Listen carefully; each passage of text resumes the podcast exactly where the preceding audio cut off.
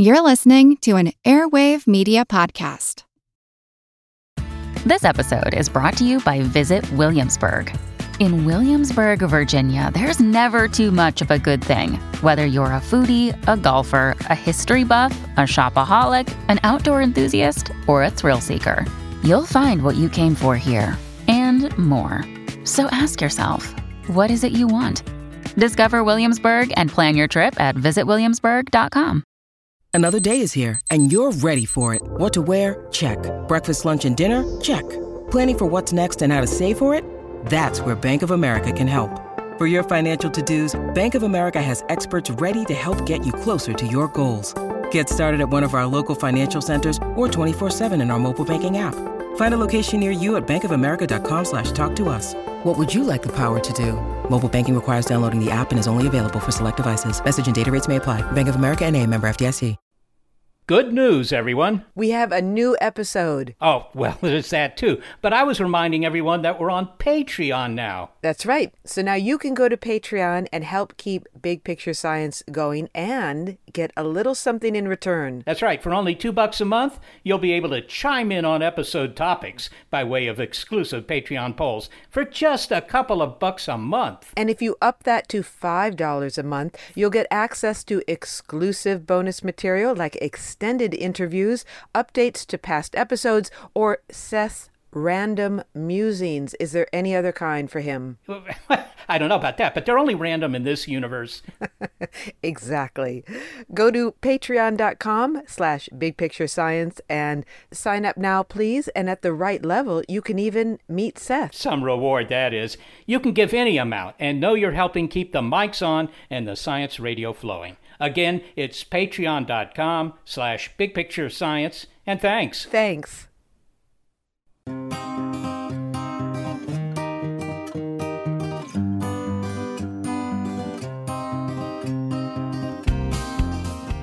I'm a big fan of science fiction, particularly that which involves aliens, you know, otherworldly creatures usually intent upon invading Earth. Scouting planes report three Martian machines visible above treetops, moving north toward Somerville with population fleeing ahead of them. Their apparent objective is to crush resistance, paralyze communication, and disorganize human society.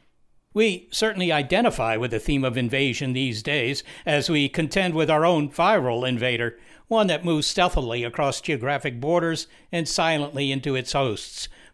Other invasions have made the news too. This giant insect, nicknamed the murder hornet, their stings can deliver nearly seven times the amount of venom as a honeybee, strong enough to kill.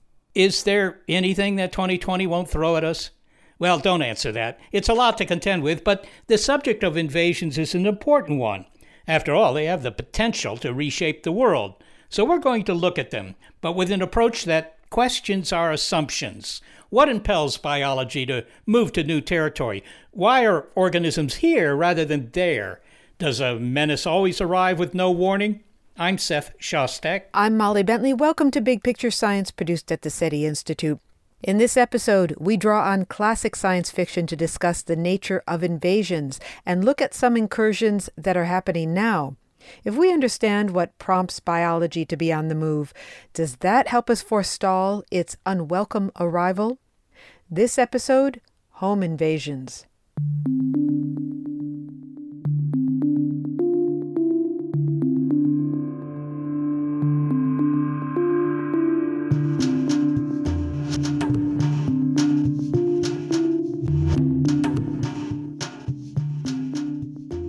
we begin by doing a little scene setting.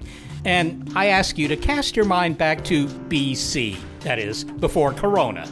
As February was winding down, the CDC made an announcement that defined a new reality. The novel coronavirus had gained ground, it was moving quickly across the globe.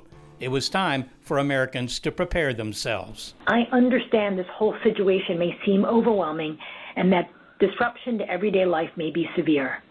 But these are things that people need to start thinking about now. From there, the news evolved rapidly. We adjusted our routines accordingly. Those who could began sheltering at home. The theater department at Reed College in Washington state had a unique challenge. They'd been rehearsing a play for weeks and they couldn't perform it in a theater now, but they wanted the show, or a show, to go on.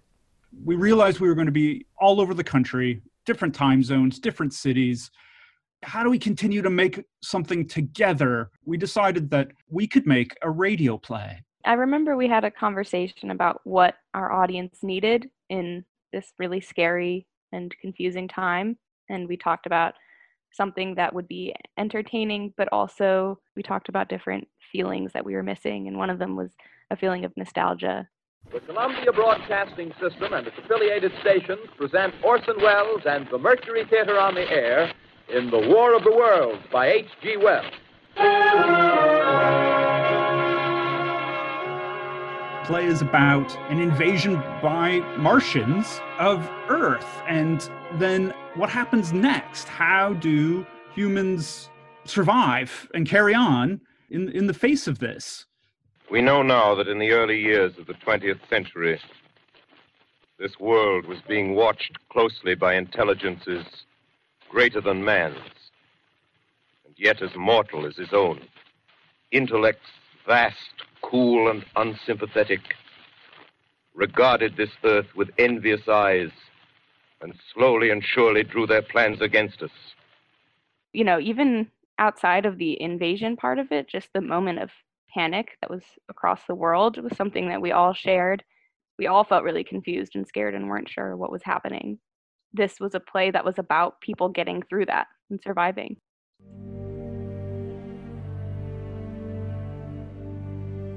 My name is Eva Licht, and I'm a senior at Reed College.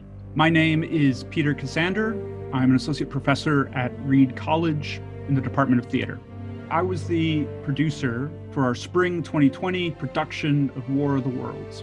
My role in War of the Worlds was as a producer and co director, and I had a couple of small roles. In times of crisis, Reed College Theater chose to produce one of the quintessential sci fi disaster stories an invasion not by microbes, but by Martians. And the suspense of this 1938 radio play, Seth, was really underscored by that deep baritone and gravitas of Orson Welles. Right, based on the novel that H.G. Wells had written at the end of the 19th century. And as an aside, I note that Hg is a, the chemical symbol for mercury. And in 1938, this play was produced by Orson Welles' Mercury Theater of the Air. Good evening, ladies and gentlemen. From the Meridian Room in the Park Plaza Hotel in New York City, we bring you the music of Raymond Raquello and his orchestra. The piece begins, and there's an announcer um, broadcasting music live from one of the dance halls in New York City. The touch of the Spanish, Raymond Raquello leads off with La Cumparsita.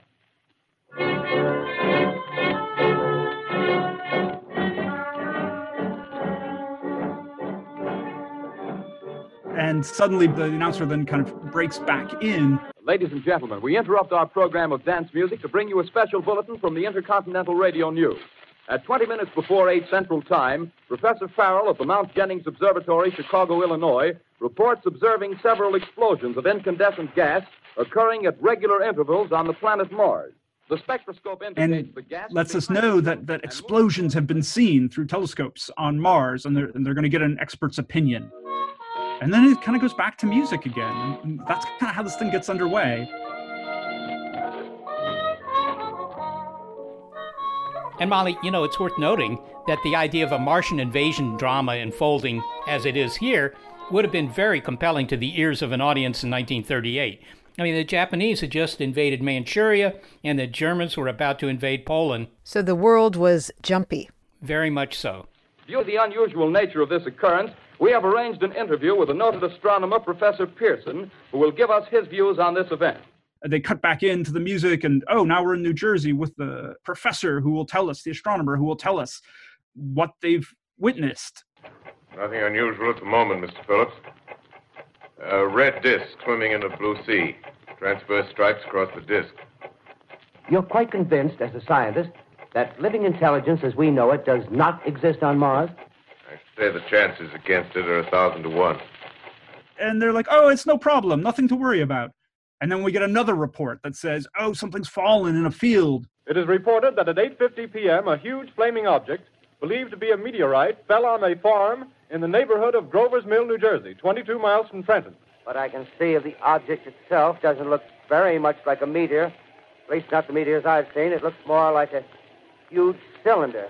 Has a diameter of, um, um, what would you say, Professor Pearson? What's that? Uh, what would you say? Uh, what's the diameter of this? About 30 yards. About 30 yards. The metal on the sheath is, well, I've never seen anything like it. The color is sort of. You know, Molly, this is the thing that I so love about sci fi invasion dramas. They begin softly. Invasions are always kind of unprovoked and unexpected.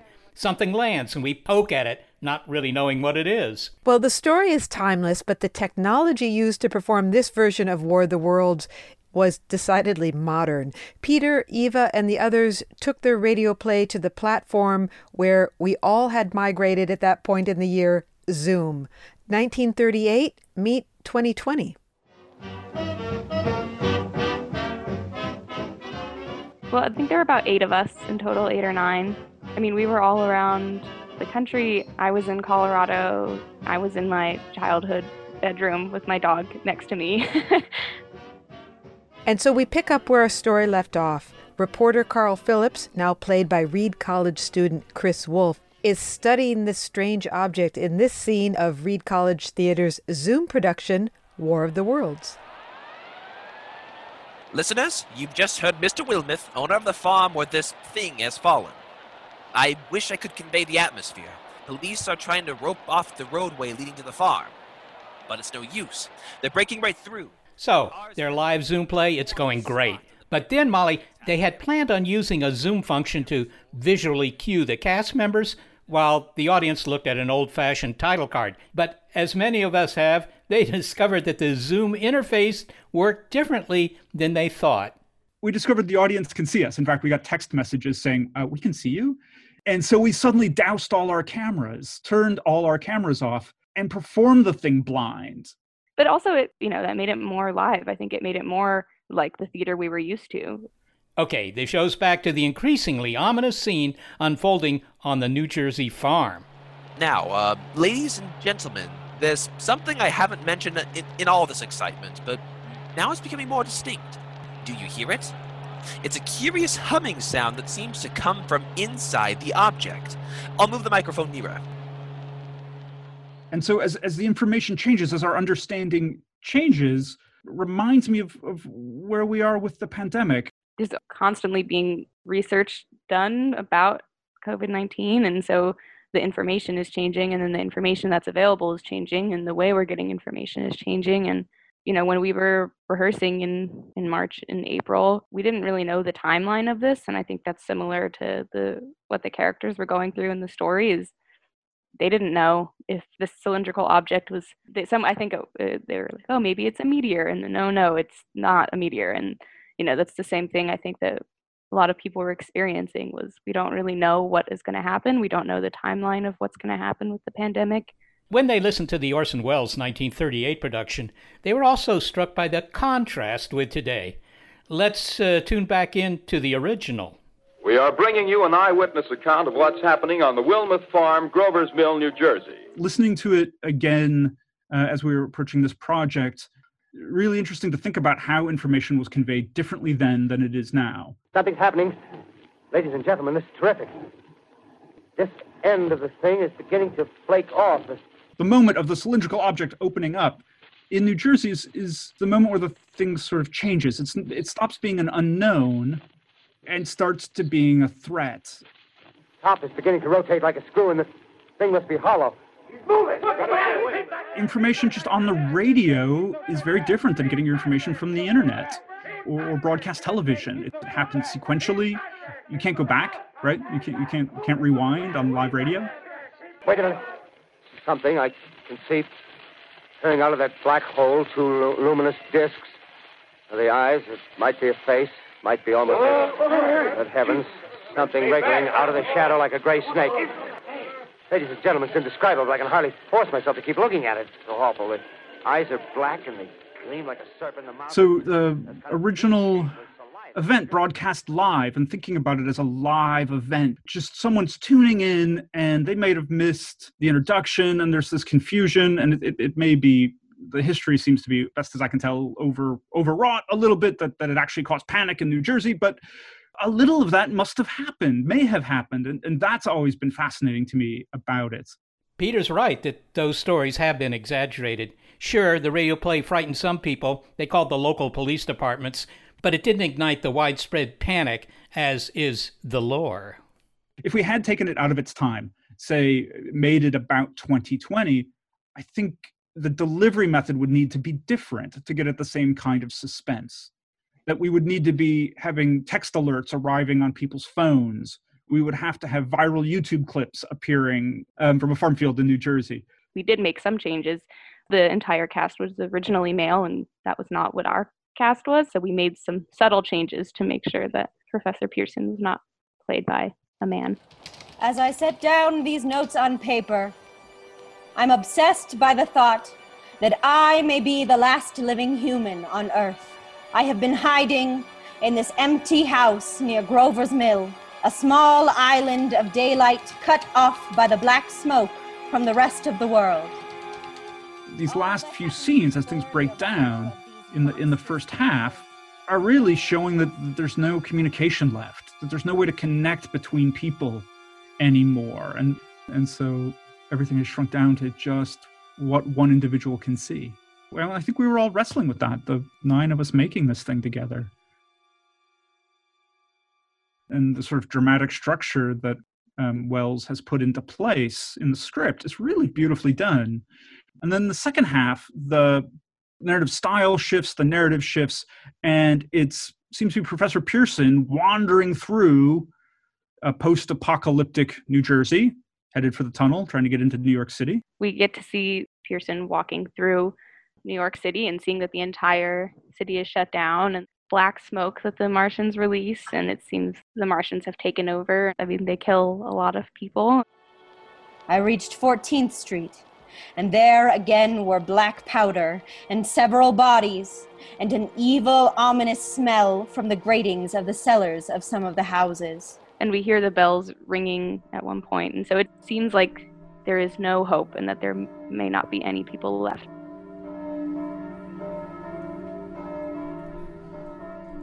But despite the ominous ring, this story is not, in fact, without hope. The play ends with kind of a reflection on what happened from Pearson in the future. I think they describe children running, and we get to hear that society has rebuilt itself after this catastrophe, and that the Martians were defeated, and that people were able to come back together. So it is a very hopeful ending. One of the things that was really exciting to us about the hopeful ending is that the Martians are ultimately defeated by Earth microbes. The common cold takes down the aliens, and that was sort of a lovely reversal of the situation we found ourselves in.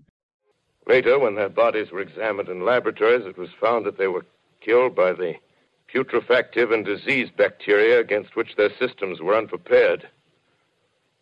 Slain, after all, man's defenses had failed by the humblest thing that God, His wisdom, has put upon this earth which is perhaps the most compelling reason that the members of Reed College Theater produced a play about an alien invasion while the novel coronavirus began disrupting lives around the globe.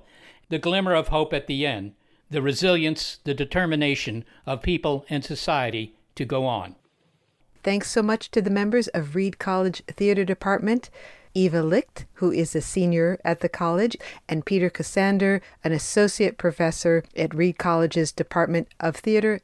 Plus, you heard the voices of Chris Wolf, who played the reporter Carl Phillips, and Serafina Martinez Ridgely, who played Professor Pearson.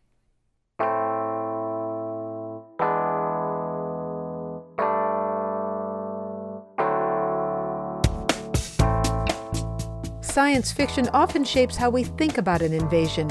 It happens without warning when we're besieged by aliens with malicious intent. But is that the full story of invasions? Invasions from the perspective of the invader. Next. We're the ones, the only ones in a position, as far as I know of, to add these values to a species, right? To say this one's invasive, this one's beneficial. It's Home Invasions on Big Picture Science.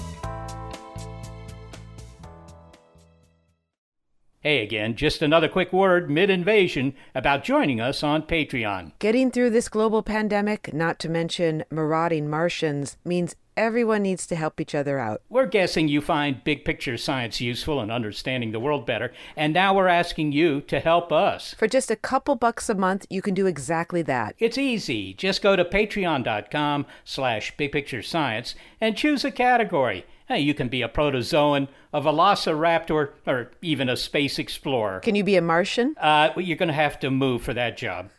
For $5 a month, you can be a tardigrade, and that gets you exclusive bonus material. And if you become a velociraptor, well, you get the bonus material and thanks in the credits of the podcast. You're encouraging people to become velociraptors? We're trying to deal with these Martians. Yeah, well, all right, but the velociraptors at least make great pets. Patreon.com slash bigpicturescience, and thank you for your help. Thank you. I'm Jane Perlez longtime foreign correspondent and former Beijing bureau chief for the New York Times. I've been a foreign correspondent in lots of places Somalia, Indonesia, Pakistan, but nowhere as important to the world as China. I mean, China is not dropping anti democratic paratroopers into Montana. But of course, we did see things like the weather balloon slash spy balloon riveting the whole country for a week. This is Face Off an eight part series in which we'll take you behind the scenes to key moments in the tumultuous US China relationship. We'll speak with a diplomat, a spy, a tech reporter, a US admiral, even Yo Yo Ma. Plus, my pal and noted China historian Rana Mitter joins the conversation. We'll look at what's driving the two nations apart and explore whether anything can help bring them back together. Face Off launches April 9th.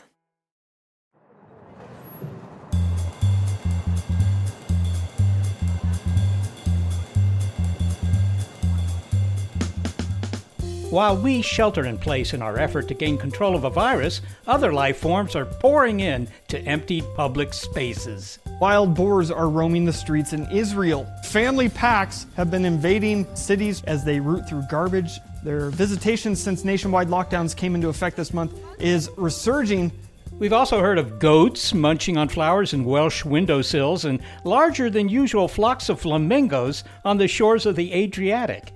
Are these invasions, irritations, or just some uninvited but mostly harmless house guests? It depends on whom you ask. In many places, wild boars can be aggressive, and this was a surprise when we learned it. Flamingos have been considered an invasive species in Florida for the last century. Maybe those munching goats are a menace, but some people introduce goats as an effective way to control invasive plants. But one animal's sudden appearance in the Pacific Northwest has made quite an impression. It's a flying, stinging insect, a true behemoth among the insect world, moving across the landscape, searching out food to haul back and feed to its hungry grubs. It sounds like any multitasking parent trying to feed its family. The insect is called the Asian giant hornet, although you may know it by its nickname, murder hornet. Tonight, killer hornets invading the U.S. and Canada. Asian giant hornets, also known as murder hornets, spotted in Washington state, and they prey on honeybees that pollinate much of our food. They're the world's largest hornet. The queens can be two inches in length. No less intimidating are their faces large, black, almond shaped eyes, glistening mandibles protrude from the bottom of their large, orange hornet heads. Call Central Casting Murder Hornet because they have a part for you the role of Martian in War of the Worlds. Eyes are black and they gleam like a serpent. The mouth is that's kind of V-shaped with saliva dripping from its rimless lips that seem to oh, quiver and pulsate. Okay, maybe the murder hornets don't drool, but otherwise they conform to our image of an invader. Have they too come here to wreak havoc and destruction? So, no, these are not hornets dead set on murdering or invading or doing anything other than what hornets would normally do. I'm Chris Looney, an entomologist with the Washington State Department of Agriculture, where I manage our general entomology laboratory. From the hornet's perspective, they're doing what any other species on Earth would do, including our own. They're just going to a place and sort of executing their biological mandate, if you will, right? Beekeepers are worried, and as Dr. Looney explains, he and other entomologists are trying to control the spread of this new arrival. They probably came on cargo, like almost every other introduced species on Earth that gets transported anywhere. And the amount of cargo between the United States and or North America and Asia is immense. So it's just a, a byproduct of how much we move ourselves and our stuff. They are called murder hornets. And, uh, well, that has something to do with uh, what they do. Maybe you could describe why they earned this uh, somewhat somber moniker. Yeah, you know, actually, the origins of that nickname are, are shrouded in you know cross-cultural mystery. Uh, that name was given to Mike Baker, a reporter for the New York Times, when he was talking to a Japanese entomologist who said, "Oh yeah, we call him the murder hornet as a nickname," uh, and that seems to actually have come from Japanese TV. And honestly, when I read those dialogues, it seems like they're talking about how horrible it is to be stung by this as a human being. But everybody I think rightfully assumes or, or wonders if it isn't applied to it because of what it does in nature too, which is kill lots and lots of insects. They are predators, um, and they have this sort of unique behavior where they will collaboratively attack a beehive. They can eliminate all, you know, like 40,000 bees in an hour and a half, thus rendering the hive defenseless and, and easy pickings for the uh, the larvae and pupae that are still in there. And I, I think a lot of people think that's the murdering aspect of it, and it's it's not. It's just really effective hunting do they sting these bees or i mean i'm, t- I'm told that they do something that's more more like what happened in the french revolution sure. Well, so th- there are a couple of different ways they interact with the bees. Early in their interactions, early in the season, they actually catch individual bees. They bite off the head and the abdomen and chew off the wings and stuff. The, the things that really aren't that useful to the hornets, they masticate what's left into kind of a ball and they take that back and feed it to their larvae. And that is a parallel for the, their normal hunting, what they would do with any other insect. When they do this collaborative hive attack, they dispense with returning the bees and they just basically cut their heads off with their mandibles, throw them to the ground, move on to the next one, and do that until the hive can no longer mount any kind of defense at all. Yeah, so they're they guillotine the poor things. So in this case, it's not decapitating the bees because it wants to eat them. Uh, it's just guillotining them to get them out of the way so it can get to the uh, so they can get to the larvae, right? Which is the the real point of the exercise. Yeah, that seems to be the case. Um, they just want to go for the larvae and pupae, kind of like delicious, fat, protein-rich, immobile meals waiting waiting to be plucked from their cells.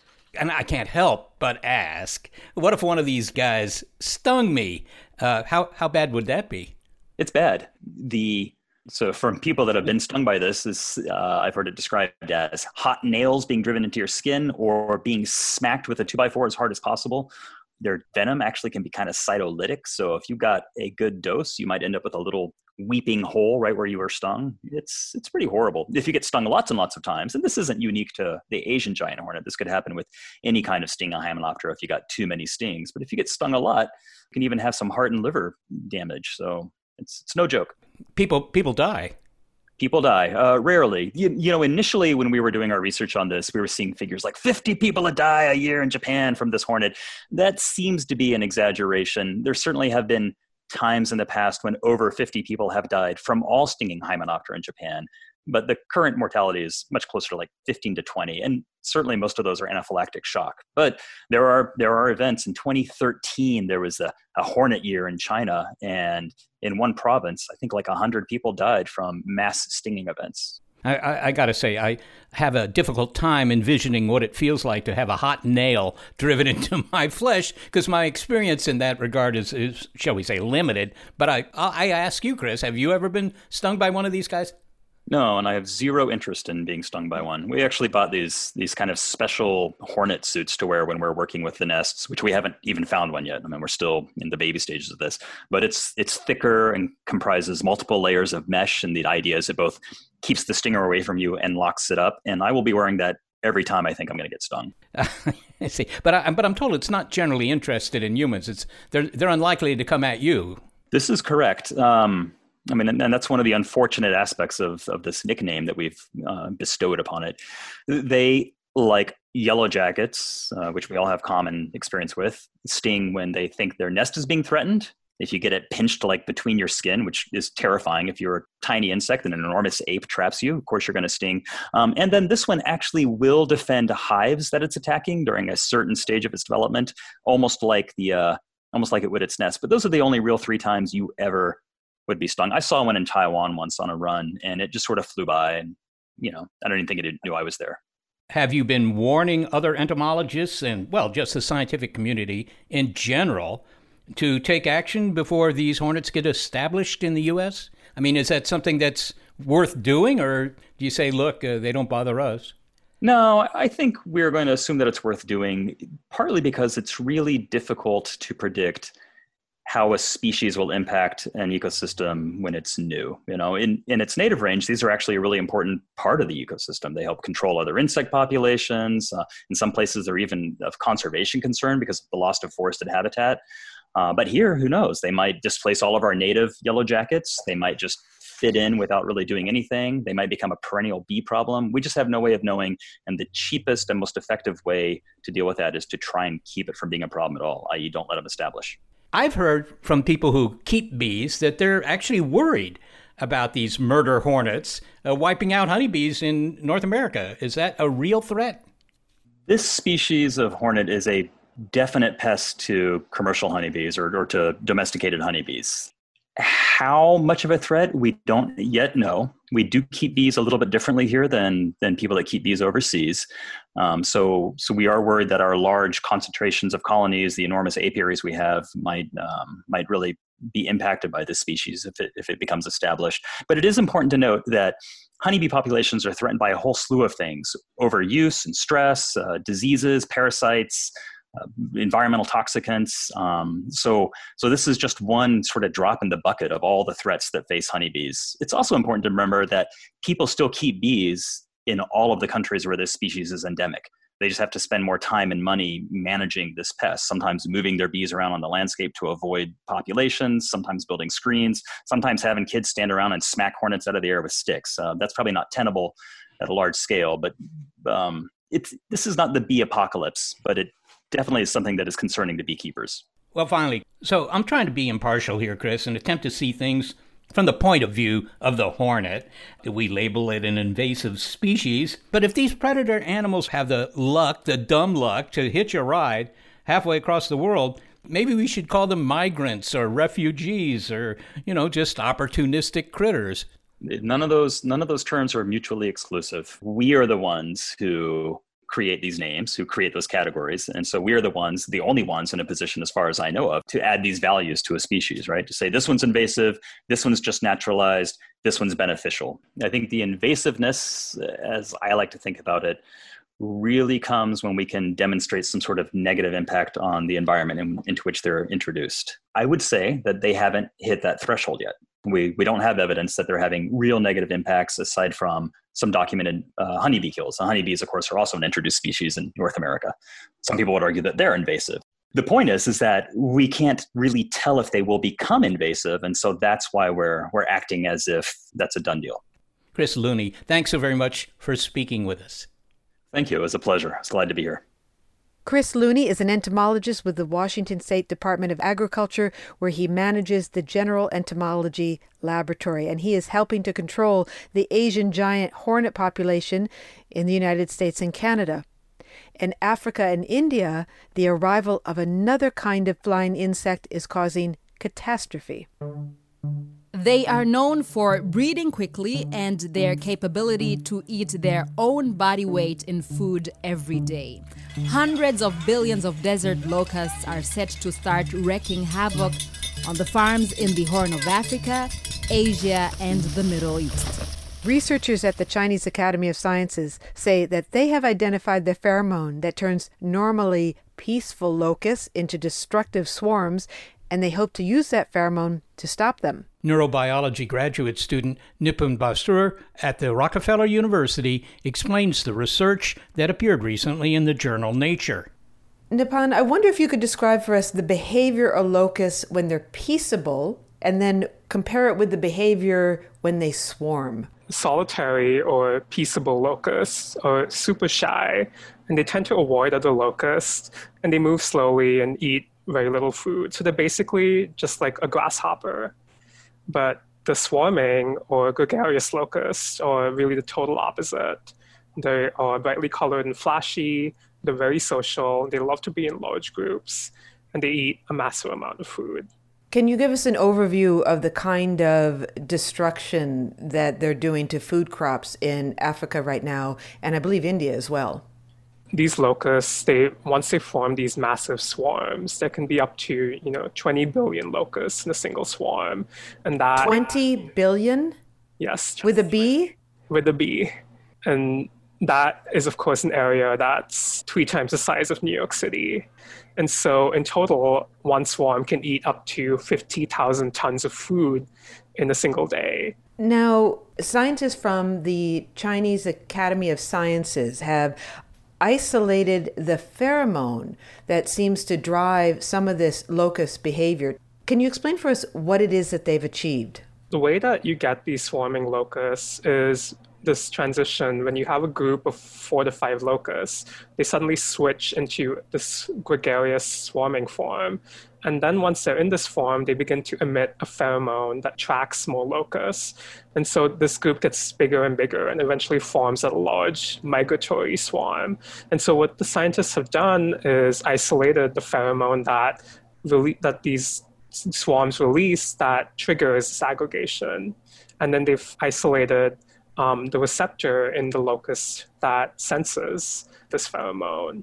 And so the scientists did this really smart experiment where they knocked out this gene using CRISPR Cas9.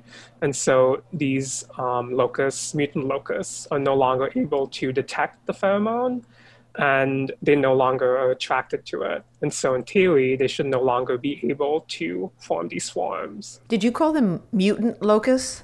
Yep. But the, in this case, this is actually a, a great mutant because we can use it to if there was a way to maybe release these locusts and cause them to mate with wild locusts, maybe you could spread this gene and prevent locusts from switching into the swarming form. Won't that eventually spell out doom for the locusts? Obviously, that social behavior is adaptive to them. Aren't we overcompensating because then the, the locust won't be driven to eat yeah, absolutely. That's always a worry when you think about these kinds of population control measures.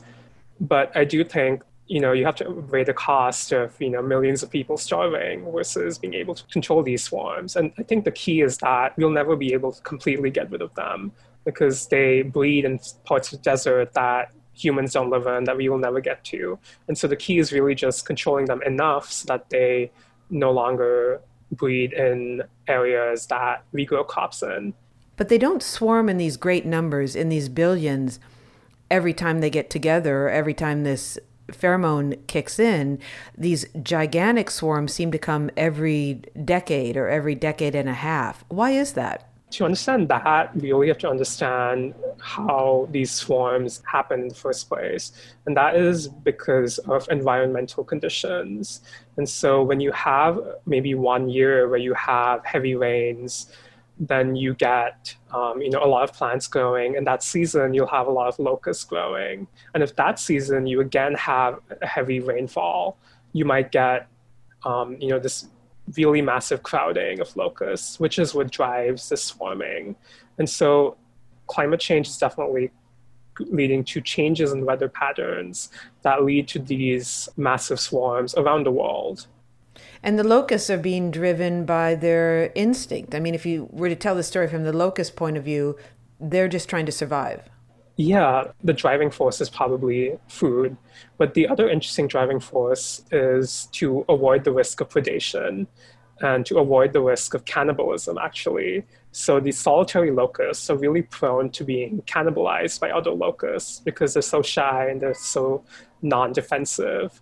But once they form these swarms, um, you can imagine that it's better to migrate somewhere new rather than you know, be eaten by a bird or be eaten by another locust. So, safety in numbers from the locust point of view, but from the human point of view, a, a possible menace. Absolutely, a huge menace and a huge threat.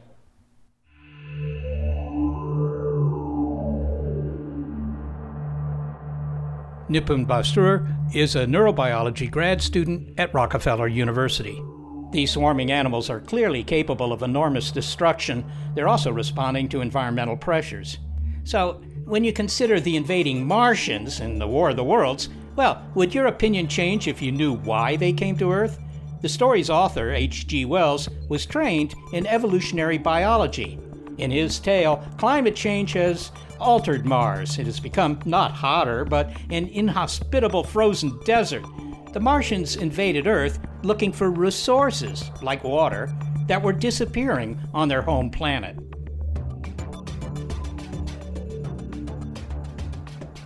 The humans didn't see the Martian invasion coming, which made the story suspenseful.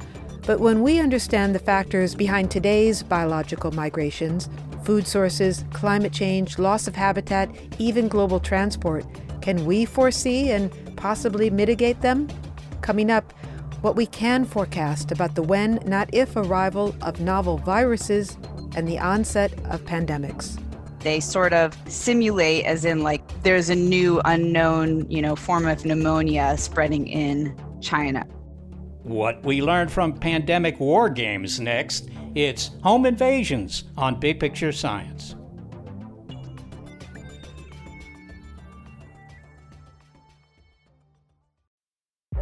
From the latest in artificial intelligence to new apps and business upgrades, the tech industry is always changing and growing. So keep up with the Daily Crunch podcast from TechCrunch. With new episodes released nearly every day, the Daily Crunch gives you a brief overview of the biggest tech headlines, and it's all delivered in around five minutes or less, so you can easily hear about the latest updates while trying some of those updates for yourself. Listen to the Daily Crunch now, wherever you get your podcasts. That's the Daily Crunch, wherever you get your podcasts.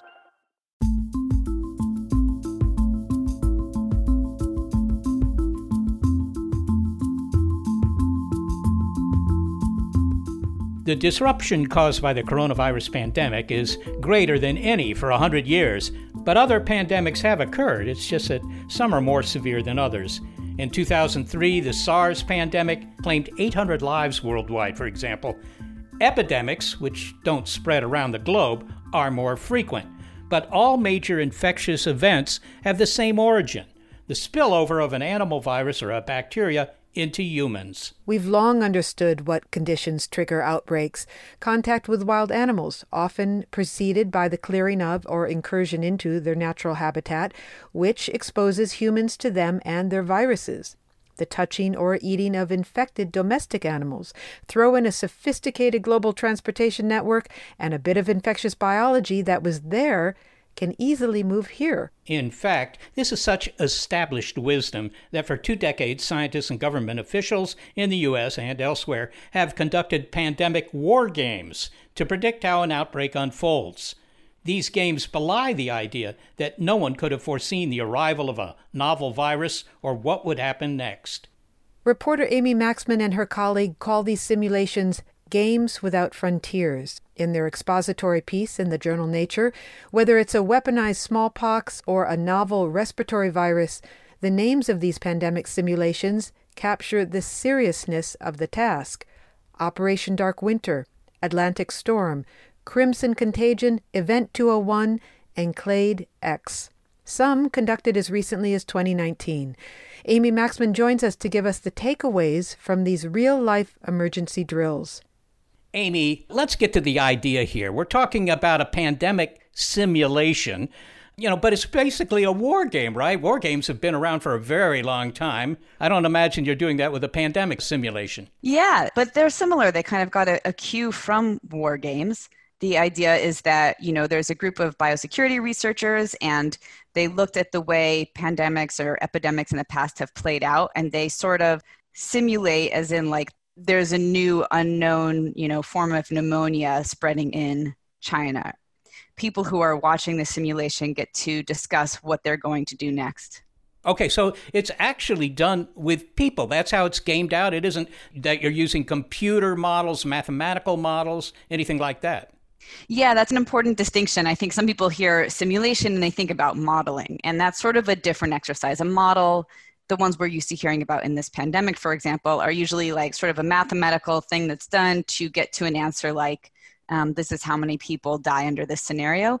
These aren't really like that. These are sort of more like fire alarm type exercises where the point is to get people in the room and generally this is some collection of you know politicians and other sort of people who might be influential in these situations to get them all together have to sort of reenact what they're going to do when they hear of certain problems. Okay, well, let's consider a specific event. It's called Event 201 which of course begs the question what were the first 200 events but anyhow and, and this was less than a, than a year ago this was in october of 2019 what was event 201 so that one's really interesting. They called it event 201 because the biosecurity people who were doing it figured out that there was you know maybe around 200 epidemics emerging a year and these can be very small. And this was one of them is going to be the big one the pandemic. And in that one it kind of started out small you know in the first newscast there's this novel coronavirus. It's emerged in brazil and it seems like it came from bats and it went to pigs and then it went to pig farmers. And then you know some of the farmers they might have traveled they made it to a large city within brazil where there's an international airport and next thing you know we're learning there's cases popping up in the us and portugal and china and then within 18 months, the coronavirus had been in, in almost every country in the world. And was there any estimate of the uh, damage caused by the pandemic? I mean, you know, how many people die, how many people get infected? Yeah, so I think at the end they say there's 65 million people dead, and they also stress that the economy, the global economy is in free fall. Trust in major institutions is at an all time low. Trust in the media is at a huge low. So these are kind of the outcomes they talk about that sounds like a fairly somber uh, development that you know this starts in brazil it, it's very local it seems unimportant and the next thing you know it's all around the world. How did the people who were participating react to that somber assessment? People were really shaken. There was a lot of worry. You know i know that um, some of the policymakers in the room were saying we really need to do something about this you know and then there's this lot of discussion of what are the things that we want to do to prevent this outcome? So, you know, this was done, as I say, just before the coronavirus pandemic actually began to take hold in China. So here you have a crystal ball, as it were, into what can happen. It's really reasonably dark. It doesn't sound good. And yet, was this actually listened to? Did anybody pay attention to this simulation when the actual pandemic began? This is sort of the big reckoning that's sort of happening in this field right now. I mean, after these simulations probably started around, you know, 2001, I think that's one of the early ones. A few times after these, there were measures to say stockpile vaccines for things like smallpox or anthrax. There's been some funding for um, development of vaccines or, you know, an improvement of the influenza vaccine. So those sort of measures were taken but other things that were recommended, like making sure that there's an office that would be in charge of a pandemic response or sustained funding for the public health system in the US. Those kind of things were really never boosted through these simulations. And then once, you know, once the outbreak began in January, towards the end of it, some of the people from this community started writing op eds. They were writing tweets saying, hey, listen, we've gone through this before. Here's the steps, here are all the things we really need to do. Um, but that didn't really make it to the highest level in the US. Well, there have been a couple of other simulations. Maybe we could briefly touch on those. One was called Clade X in 2018, and then in 2019, Crimson Contagion, which uh, certainly sounds like either something you see at the beach that you'd rather not see, or, or just a military uh, exercise of NATO. Maybe, maybe you could tell us a little bit about those and how they were different from uh, Event 201. Yeah, well, so Clade X is named after sort of its mysterious origins. The idea is it's sort of um, clade being sort of a group of organisms or genomic sequences that are related. Um, so in the beginning, the players really didn't know what it was. So is, the idea is this group of people is taken by surprise by a completely unknown virus. It turns out later we find out that it's been engineered in a lab, but we don't know that for a long time. Okay, but the point was that you didn't know much about the biology of clade X. You don't know the biology of clade X. So that was a what do you do when it's completely mysterious? With the current virus, we know it's a coronavirus. We know it's very close to the virus that causes SARS. So we can think about okay, well, some of the drugs for SARS work for this pathogen. Clade X, it's a complete mystery. None of those sort of you know initial clues are there a lot of the biosecurity field now remember they're focused on two things one what's it like to have a virus that emerges from nature that was unknown and what's it like to have one that's engineered in a lab and is introduced intentionally. I think there has been a little bit more focus on the latter which is probably a mistake. I think it's a mistake we're realizing because there's so many viruses that spill over from nature all the time. I mean i've reported on ebola a number of times. It's it's spilled over 11 times in the congo alone. So there has been a mistake where you know I think the US has put a little bit too much emphasis on the war side of it and not enough on the, the nature side. Now, Crimson Contagion, that was actually the most recent simulation. Tell me what the difference was with Crimson Contagion, what the idea was, and, uh, you know, who was involved and who got the information. So, with Crimson Contagion, that one is very focused on the US and it occurred with a lot of people in the US Congress. It was led by Alex Azar, who heads HHS, the Department of Health and Human Services. Um, and in that one, there's some tourists returning from China and they land in Chicago and they're carrying a novel respiratory virus that turns out to be a form of influenza. In this one, a number of issues come up. One of them is that there's not enough protective equipment. Hospitals run out of that. There's not enough medical devices like ventilators. There's not enough masks. Um, there's a lot of confusion about who's supposed to be leading the response you know between different federal agencies. There's conflict between the federal government and states as far as you know who's taking control here. I read through a lot of reports done after these simulations that were conducted and during them and afterwards. There are so many things down to debates about in-person versus mail-in voting. Those came up you know uh, friction between states and federal governments. That came up in a lot of simulations. Misinformation campaigns you know, most of the things that they sort of predicted have come true. And I should say this isn't a pure prediction exercise. They're really not there to say how many people are going to die because that kind of varies based on how contagious is the pathogen, what do countries do to stop it. But the kind of problems that come up are exactly the kind of problems that we see now. Well, finally, Amy, based on your research, you've looked into this, do these simulations actually, from a pragmatic point of view, help us prepare for pandemics? One, one region that people brought up a lot when I was reporting this story was Taiwan. Taiwan has run simulations very effectively for a number of years, ever since they had SARS. And what they would do is they would involve the government as well as businesses and their public health system and do a nationwide sort of simulation and do this every single year and make sure that if there were leaky spots, they'd catch them. And they've done exceptionally well. Uh, they're very close to mainland China, and they've managed to have very few deaths. I think it was, you know, below a dozen when I looked last. But I think there is a lot of reckoning in the field about how to go forward from here. And I think one thing that everybody seemed to agree on is there's really no need for a simulation now in the years to come because we can just do kind of analyses of what happened during this pandemic. Amy Maxmen, thanks so very much for speaking with us. Thanks. Amy Maxmen is a reporter for the journal Nature. Well, so the big picture of this show about invasions. While often we feel at the mercy of nature, we know that it can throw us a curveball. We are not entirely helpless. We do know something about the conditions that drive invasions, whether they be insect or viral. And a changing climate is what drove H.G. Wells' Martians to seek out another place to live.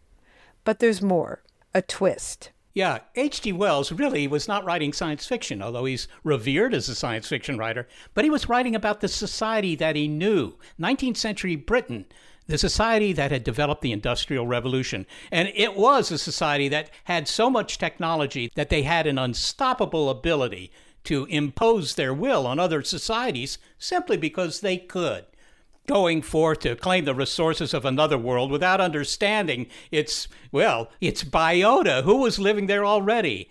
And in the end, the Martians were ignorant of and defenseless against the common cold, a virus.